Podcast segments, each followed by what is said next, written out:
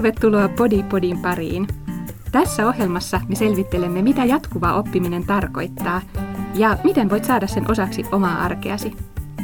Podipodin on toteuttanut Turun yliopisto osana Podi-hanketta ja toimittaja olen minä, Anna Kalpio. Lisätiedot Podi-hankkeesta ja muut jaksossa mainitut linkit sekä tekstivastine löytyvät meidän verkosta utu.fi kautta podipodi.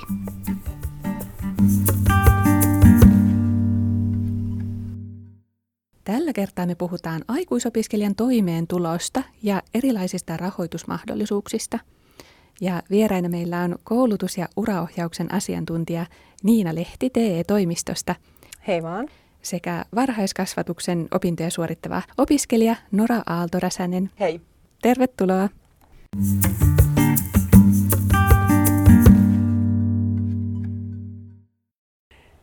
Niin, Opiskelusta ajatellaan usein, että se voi olla myös pennin venyttämistä. Ja kysynkin heti jakson alkuun teiltä, että omassa arjessanne minkälaisista asioista pihistätte ja missä panostatte? Öö, no, mä aloitan tästä panostamisesta. Musta tuntuu, että mä panostan aika paljon mm, laadukkaaseen ruokaan ja laadukkaisiin tuotteisiin tai kodinkoneisiin tai tavaroihin ylipäätään – ja jos joku yritys vaikka viestii jostain vastuullisuudesta ympäristöasioissa tai ihmisoikeus, ihmisoikeusasioissa, niin, niin mä haluan uskoa, että he ainakin yrittää. Ja tykkään panostaa niihin. Ja tota, sitten me saatan vaikka katsoa, että missä hillossa on eniten marjoja, niin sitten mä ostan sen, vaikka se olisikin sitten euron tai kaksi kalliimpi kuin se halvin. Mutta sitten se, missä mä pihistän, on ehdottomasti siis lapsen vaatteet ja lelut ja tavarat. Että niitä hädintuskin ikinä osta mitään uutena. Kaikkea saa niin paljon käytettynä, jos jotenkin ne menee niin vähän aikaa, että ihan älytön pistää siihen yhtään mitään rahaa. Niin. Miten Nora? No opiskelijana tällä hetkellä mä pihistän lähestulkoon kaikesta, mutta siis no, ruoasta ei tietenkään voi pihistää eikä lasten harrastuksista – mutta sitten jos mä ajattelen, niin äh, kulttuurielämyksistä mä en pihistä.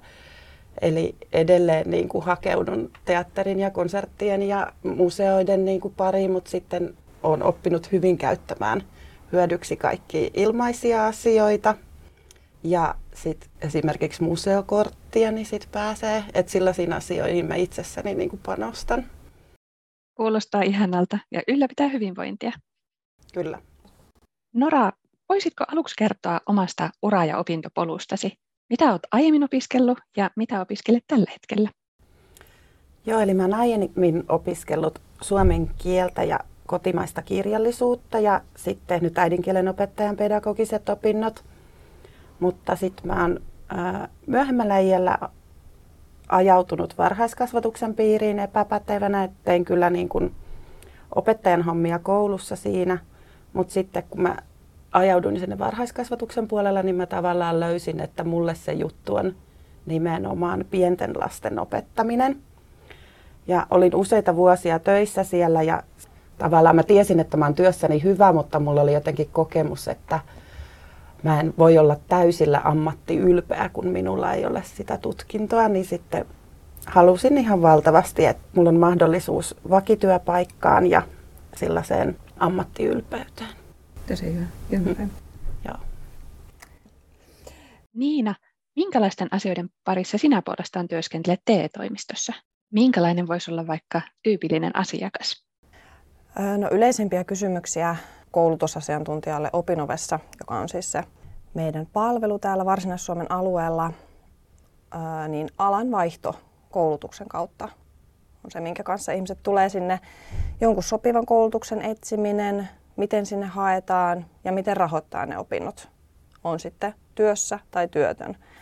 Tai yksi kysymys kans yleinen on, että miten jatkaa kesken jääneitä opintoja.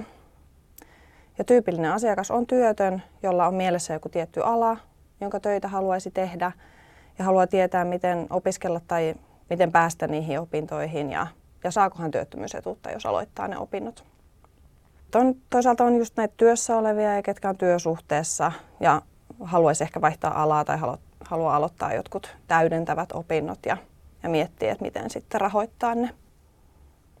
Eli tilanteet on tosi yksilöllisiä. Tosi yksilöllisiä. Työn ja opiskelun yhdistäminen on usein raskasta ja moni kuuntelijakin varmaan miettii, että millä tavalla pystyisi ottamaan sapattia työstä ja kuitenkin sitä rahoittamaan opintoja. Ja minkälaisia erilaisia vaihtoehtoja opintojen rahoittamiseen on? Asiakkaiden tilanteet on tosi yksilöllisiä ja varmuutta ei voida antaa siitä, että saa vaikka työttömyysetuutta opintojen aikana. Ja ihmisillä on tietenkin huoli toimeentulostaan opintojen aikana. Opintotuki ei välttämättä ole aikuisille vaihtoehto, että on asuntolainaa ja niin kuin lapsia elätettävänä ja näin, että se on vaan liian pieni raha. Ja joillakin siis myöskään työllisyysrahaston aikuiskoulutustuki ei ole riittävä. Et on vaan niin isot menot. Tämmöisten kysymysten kanssa työskentelen. Eikö vaan Nora, että sinulla oli se kokemus, että rahoituksen löytäminen oli tosi keskeistä sille, että pystyit lähtemään opiskelemaan? Kyllä se niin kuin oli se viimeinen päätös tavallaan. Niin mä en ollut edes kuullut sellaisesta rahoitusmuodosta kuin omaehtoisten opintojen tuki. Ja sitten mä ajauduin keskustelemaan töissä jonkun sijaisen kanssa ja hän toi sen niin kuin ilmi. Ja sitten mä tajusin, että mulla on työsuhde päättymässä ja että tätä mun täytyy lähteä selvittämään. Ja siitä se lähti aukeamaan, että mulla on mahdollisuus. Tavallaan niin kuin tieto, että on mahdollisuus, niin se antoi sille unelmalle siivet ja tavoitteet.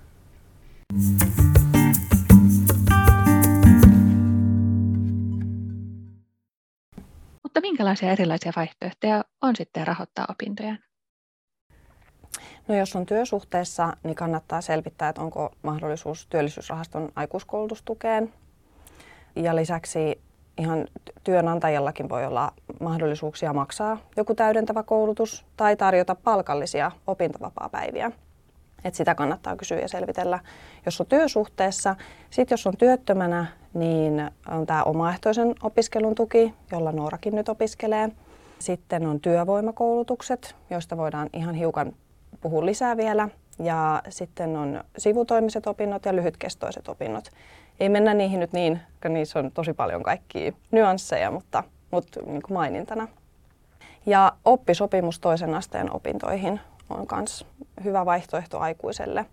Sitten jos on terveydellisiä perusteita alavaihtoon, niin ammatillinen kuntoutus on sellainen, mikä monelle tulee ehkä uutena asiana.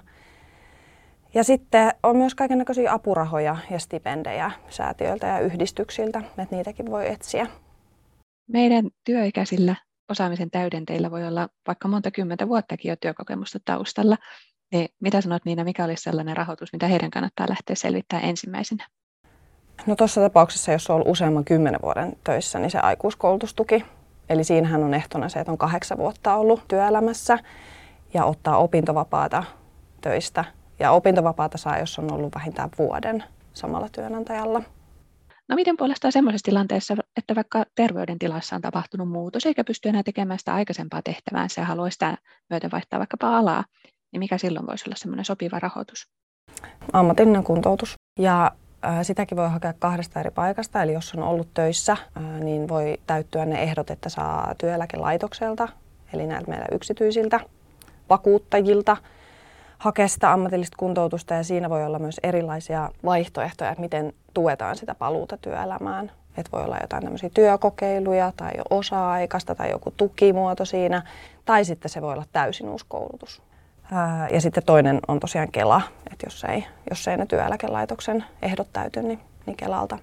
Ja unohdin muuten mainita opintotuen ja lainan ihan semmoisena perus, perustukimuotona. Niin, opintotukeen liittyen äsken puhuttiinkin sitä, että jos on jo perheellinen ja on paljon velvoitteita elämässä, niin voi olla, että opintotuki tai opintolainaista sinällään on vielä riittävä rahoitus, vaan tarvitsee miettiä muita vaihtoehtoja. Kyllä, ja sitten monillahan ei ole enää mahdollisuutta, että jos lähtee vaikka opiskelemaan toista korkeakoulututkintoa, niin ei ole enää jäljellä niitä opintotukikuukausia. Mm. Mutta hei, Nora, meidän kuulijoita taatusti kiinnostaa, jos haluat avata vähän, että miten sun toimeentulo tällä hetkellä muodostuu. Ja myöskin tuntuko, että oli helppoa saada selvää erilaisista rahoitusmuodoista? No siis saan sitä omaehtoisten opintojen tukea, joka on sitten ansiosidonnaiseen verrattava ja sitten saan asumistukea ja lapsiin liittyviä tukia. Talous on jatkuvasti tiukalla, mutta sitten tavallaan kun tietää, että sille on määränpää, sitä jaksaa kyllä, mutta kyllä minulla kerran kuussa tulee sellainen ahdistus, että miten mä selviin tästä ikinä. mutta aina on selvitty ja aina jotain on keksitty. Ja sitten kun jotenkin pitää sen fokuksen ja vision, että ei ole enää paljon jäljellä. Ja mahdollisuuksien mukaan on käynyt sitten tekemässä vaikka jonkun yhden työpäivän tai jotain. Että et minähän opiskelen Raumalla ja nyt kun bensan hinta nousi ihan valtavasti, niin suurimmaksi kuormittavaksi tekijäksi talouteen tuli matkakustanteet. Et siihen en osannut varautua silloin, kun hain opiskelemaan. Koetko, että oli helppoa löytää tietoa siitä, miten opintoja voi rahoittaa? Oikeastaan mä en ollut ehkä osannut hakeutua oikean tiedon ääreen, että mä olin jotenkin jäänyt siihen vanhaan, että mä oon aikoinaan käyttänyt omat opintotukikuukaudet, että mulla ei ole mitään edellytyksiä ja sitten mä puntaroin sitä, että vaihdanko mä vaikka vuokra-asuntoa ja vapautan niin kuin sitten sieltä asumisoikeusasunnosta niin kuin pääomaa, että mä pääsisin opiskelemaan että mitä mä teen. Niin kuin. Ja sitten se, että mä sain sen oikean sanan sille et jälkeenpäin kun ajattelen, niin järkeväähän olisi ollut niin kuin hakeutua jonnekin työvoima-ihmisen puheille ja niin kuin alkaa selvittää sitä, mutta mä vaan yksinäni pyörittelin niitä. Mä, en, mä olin jotenkin jäänyt siihen, että yhteen tutkintoon saa rahoituksen ja mulla ei ole enää mitään mahdollisuuksia, kun mä olen käyttänyt ne tukikuukauteni. Aivan, no, mutta toi on varmaan tosi yleinen käsitys ja varmasti moni ajattelee just näin. Mutta Niinan ja Niinan kollegoiden luokse kannattaa nyt uskaltautua sitten keskustelemaan näistä eri rahoitusvaihtoehtoista. Kyllä. Mitä sanot Nora, tuntuuko kuitenkin siltä, että, että motivaatio oli niin kova ja, ja halu päästä opiskelemaan, että vaikka se toimeentulo aiheutti päänvaivaa, niin silti tiesit jo, että haluat tähän lähteä? Mä olin niin kauan sitä miettinyt mielessäni ja hakenut uskallusta. Tavallaan sit kun teki sen päätöksen, niin sit se motivaatio oli niin iso, halu kehittyä ja muuttua ja niin kuin rakentaa sitä omaa elämää. Sitten tuli kauhean kevyt päätös. Ja sitten se, että tiesi, että tämä on nyt se mun juttuni, niin sitten oikeastaan olisi ollut valmis tekemään aika paljon mitä tahansa päästäkseen tekemään sitä tutkintoa.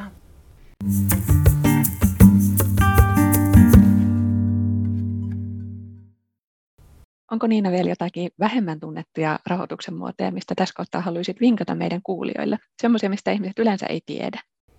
Tässä mä voisin kyllä mainostaa meidän työvoimakoulutuksia.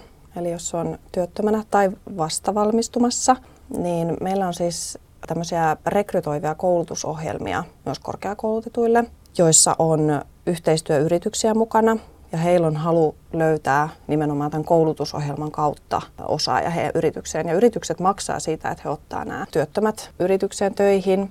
Ja tota, että se on niin todella hyvä mahdollisuus monelle saada jalka oven väliin ja päästä ensimmäiseen työpaikkaan tai, tai sitten pitkästä aikaa töihin. Eli TE-toimisto voi toimia tässä ikään kuin semmoisena yhteydenluojana. Ja monethan siis just ei tiedä, että, mikä työvoimakoulutus ylipäätään on ja mitä rahoitusta silloin saa ja mitä se maksaa ja kaikki tällainen. Eli sehän on siis maksutonta koulutusta työttömille. Niitä järjestää ihan nämä meidän tavalliset oppilaitokset ja sitten yritykset, jotka toimii koulutuksen, koulutuksen saralla. Ja työvoimakoulutuksen aikana saa työttömyysetuutta ja lisäksi kulukorvausta. Eli se on tosi hyvä diili kyllä aikuiselle, jos on työtön. Niin. Mutta sitten myöskin ö, opintovapaa on ehkä semmoinen, mikä tulee joillekin yllätyksenä, että heillä saattaisi olla siihen oikeus. Eli jos on ollut jo vuoden samalla työnantajalla, niin työnantaja ei voi ö, kieltää opintovapaata, että voi ainoastaan lykätä sitä painavasta syystä. Ja sitten jos on ollut kahdeksan vuotta työelämässä, niin on oikeus siihen työllisyysrahaston aikuiskoulutustukeen. Ja siinä ei ole semmoista tarveharkintaa samalla tavalla kuin omaehtoisen opiskelun tuessa, joka on tosiaan harkinnanvarainen tuki, niin työllisyysrahaston aikuiskoulutustukeen ei ole semmoista samanlaista harkintaa. No niin, no tämä kannattaakin laittaa korvan taakse. Tosi hyvä. Kyllä. Ja sitten kun mä pääsin nyt ihan vauhtiin tässä, niin ö, oppisopimushan ei ole myöskään harkinnanvarainen. Eli jos on työtön ja kiinnostaa tämmöiset toisen asteen opinnot, että haluaisi johonkin käytännönläheisempään ammattiin, niin ei tarvitse keskustella TE-toimiston kanssa, että onko tämä nyt minulle tarpeellinen koulutus, vaan, vaan tekee sen sopimuksen oppisopimustoimiston ja työnantajan ja kouluttajan kanssa, niin siitä pääsee opiskelemaan. Tässä on nyt mainittu jo paljon erilaisia tukimuotoja. Osaisitko Niina vielä vähän konkretisoida sitä, että minkälaisia summia ne käytännössä sitten kukin eri muoto tarkoittaa? No siis no opintotukihan, mitä se on joku 250 euroa Joo. ja siihen päälle sitten se laina. Sehän menee tosi lähelle sitä, että mitä on työmarkkinatuki, eli se ää, ei ansiosidonnainen. Mm. Kelan työttömyysetuus Eli tota, se on semmoinen 750-800 euroa kuukaudessa. Kyllä, ja siitähän maksaa veroa myöskin. Mutta sitten jos on ansiosidonnainen, niin sehän nyt on toki riippuu just niistä ansioista. Aikuiskoulutustuki on puolet siitä, mitä on tienannut suurin piirtein. Siihen on olemassa netissä laskureita. Oppisopimus on noin 80 prosenttia sen alan normaalista työehtosopimuksen mukaisesta palkasta. Ja ammatillinen kuntoutushan on todella taloudellisesti järkevä vaihtoehto, jos on ne terveydelliset perusteet. Tähän mä voisin lisätä vielä, mikä tulee yllätyksenä, tai mulle tuli, kun olin ollut työelämässä, niin etuuksien verotusprosentti on huomattavasti korkeampi kuin ansio verotus saattaa olla, niin kuin, että se menee siellä lähemmäs 25 prosentissa, 23,5 tai joku tällainen, niin sekin kannattaa huomioida sitten, että siitä tuesta lähtee mm. aika paljon veroa. Joo. Joo, kiitos. Tämä oli hyvä pointti ja hyvä lisäys. Entäpä miten sitten opintojen eteneminen liittyy tähän rahoitukseen? Tai millä tavalla rahoittajat seuraa sitä opintojen etenemistä? No hiukan eri tavalla riippuen siitä rahoitusmuodosta, mutta oikeastaan voisi sanoa, että kaikissa on etenemisvelvoite. Hiukan eroavat, mutta että kyllä odotetaan, että jos on myönnetty rahoitus johonkin tiettyihin opintoihin, niin niissä pitää edetä. Niin, esimerkiksi meillä korkeakouluissahan ne opinnot on tyypillisesti opintopisteytetty, eli sillä pisteiden määrällä mitataan opintojen etenemistä. Miten se pistemäärä suhteutuu sitten noihin opintojen etenemiseen? Joo, korkeakoulussa se viisi opintopistettä on se ihan normaali, ja mm. sehän on aika paljon, 60 opintopistettä vuodessa. Joo, eli sama tahti kuin tutkinto-opiskelijalla, jos tekisi täyspäiväisesti tutkintoa. Mm, ja Kelaakin nykyään edellyttää opintojen etenemistä. Mutta mä ainakin nautin ihan valtavasti, että olisin kyllä pidempäänkin, jos se olisi taloudellisesti mahdollista. Mm. Mutta tota, kyllä. Ja aikuisilla on yleensä tosi eri näkökulma. Opiskeluun kuin, kuin nuorilla, että se on tavoitteellista ja toisaalta niin, tietyllä tavalla niin kuin nautinnollista, että mm. sitten on niin kuin jo toisella kierroksella, että ai niin, tämä on mm. nyt tätä, että mä voin ottaa niin kuin oikeasti aikaa ja keskittyä siihen oman mm. osaamisen kehittämiseen ja Kyllä, siis mä näen ainakin se semmoisena pääomana itseeni, mm. niin kuin oman elämän rakennuspalikkana, että mä panostan itseeni opiskelemalla.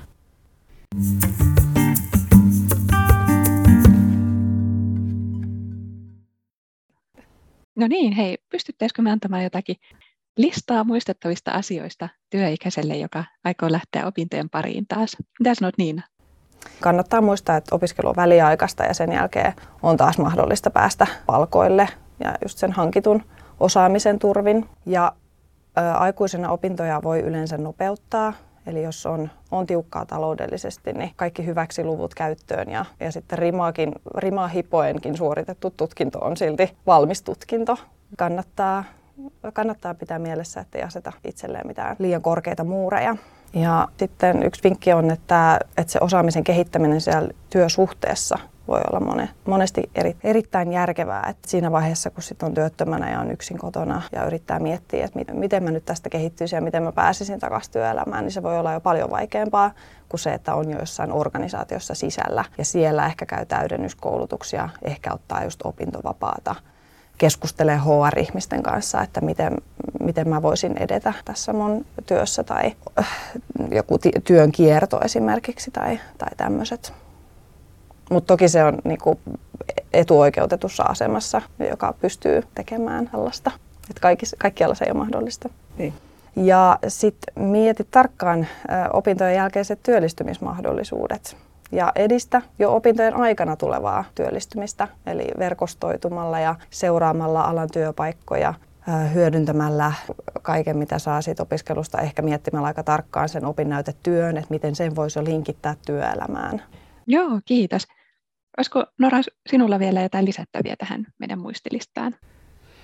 Ensimmäisenä silloin hakeudun heti opintoneuvojalle ja tarkastin, että mitä mä voin hyväksi lukea tai ahotoida tai millä tavalla hyödyntää sitä mun aiempaa osaamistani. Ja sieltä niin kuin, sai ihan valtavasti hyväksi lukuja ja sitä omaa tutkintoa, uutta tutkintoa eteenpäin.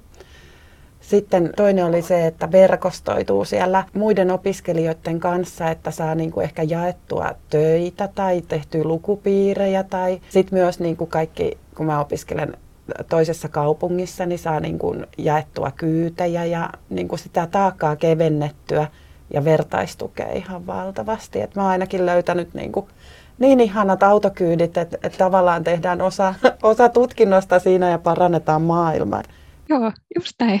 Hei, sellainen vielä kiinnostaisi Niina kuulla, että minkälainen asia yllättää sinun ohjattavat, kun kohtaat heitä TE-toimistossa? No mä mainitsinkin jo tosiaan tämän opintovapaan ja, ja aikuiskoulutustuen. Sitten sen lisäksi ehkä ihmiset, ketkä on ollut pitkään työelämässä ja sitten tulee yllättävä tilanne, että onkin työttömänä, niin, niin ei tiedä, että kuinka hyviä julkisia palveluita meillä on ja että ne on maksuttomia. Eli nämä työvoimakoulutukset, mistä mä aiemmin puhuin. Sen lisäksi meillä on mahdollisuus päästä ammatinvalintapsykologille täysin maksutta. Ja se ei ole mikään kertaluontoinen, vaan sen kanssa voidaan sopia vaikka viisi kertaa, että oikeasti pääsee ammattipsykologille maksutta. Ja sen lisäksi just TE-toimiston kautta niin tämmöisiin työhönvalmennuksiin, eli, eli tämmöiseen henkilökohtaiseen työnhakuneuvontaan ja palveluun, että otetaan, otetaan maksutta just CV-kuvat ja saa palautetta niistä omista hakemuksista ja CVistä ja niiden räätälöinnistä ja ylipäätään tämmöistä sparrausta. Et sitähän monesti tarjotaan just yksityiset. Yksityiset tarjoaa sitä niin kuin maksullisena palveluna, niin julkisesti myöskin, tai julkisilla palveluilla on mahdollista päästä näihin.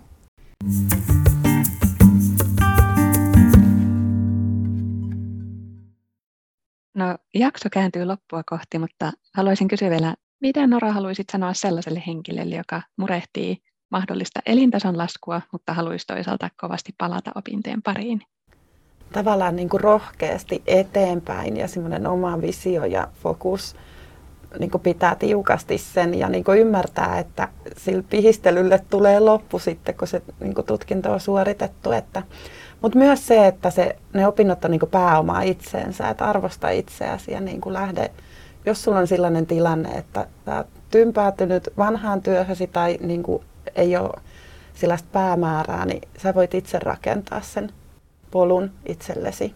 Ja niin kuin, mä kannatan elinikäistä oppimista. Aina voi uudistua.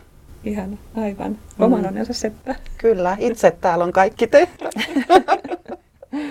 tukea voi kyllä saada. Niin, tukea saa, mutta siis sellainen niin kuin vahvuusajattelu. Joo.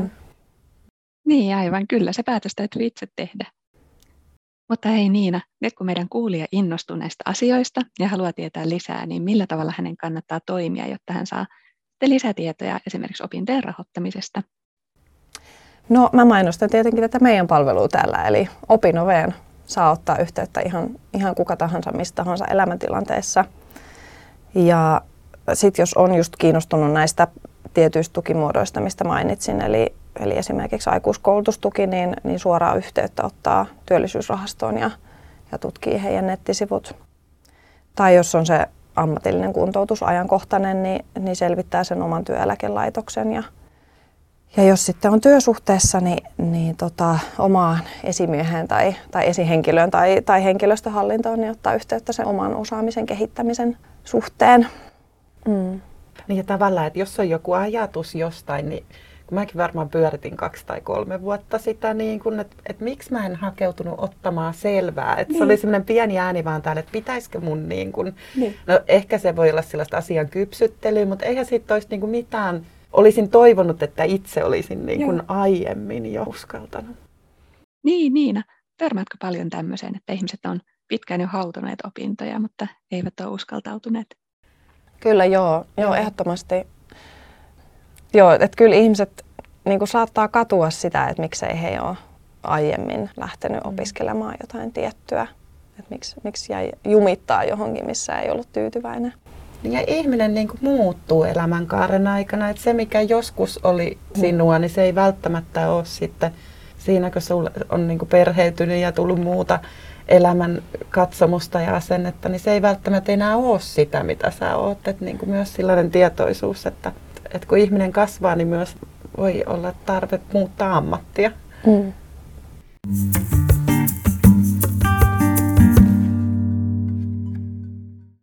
Kiitokset keskustelijoille sekä kuuntelijoille.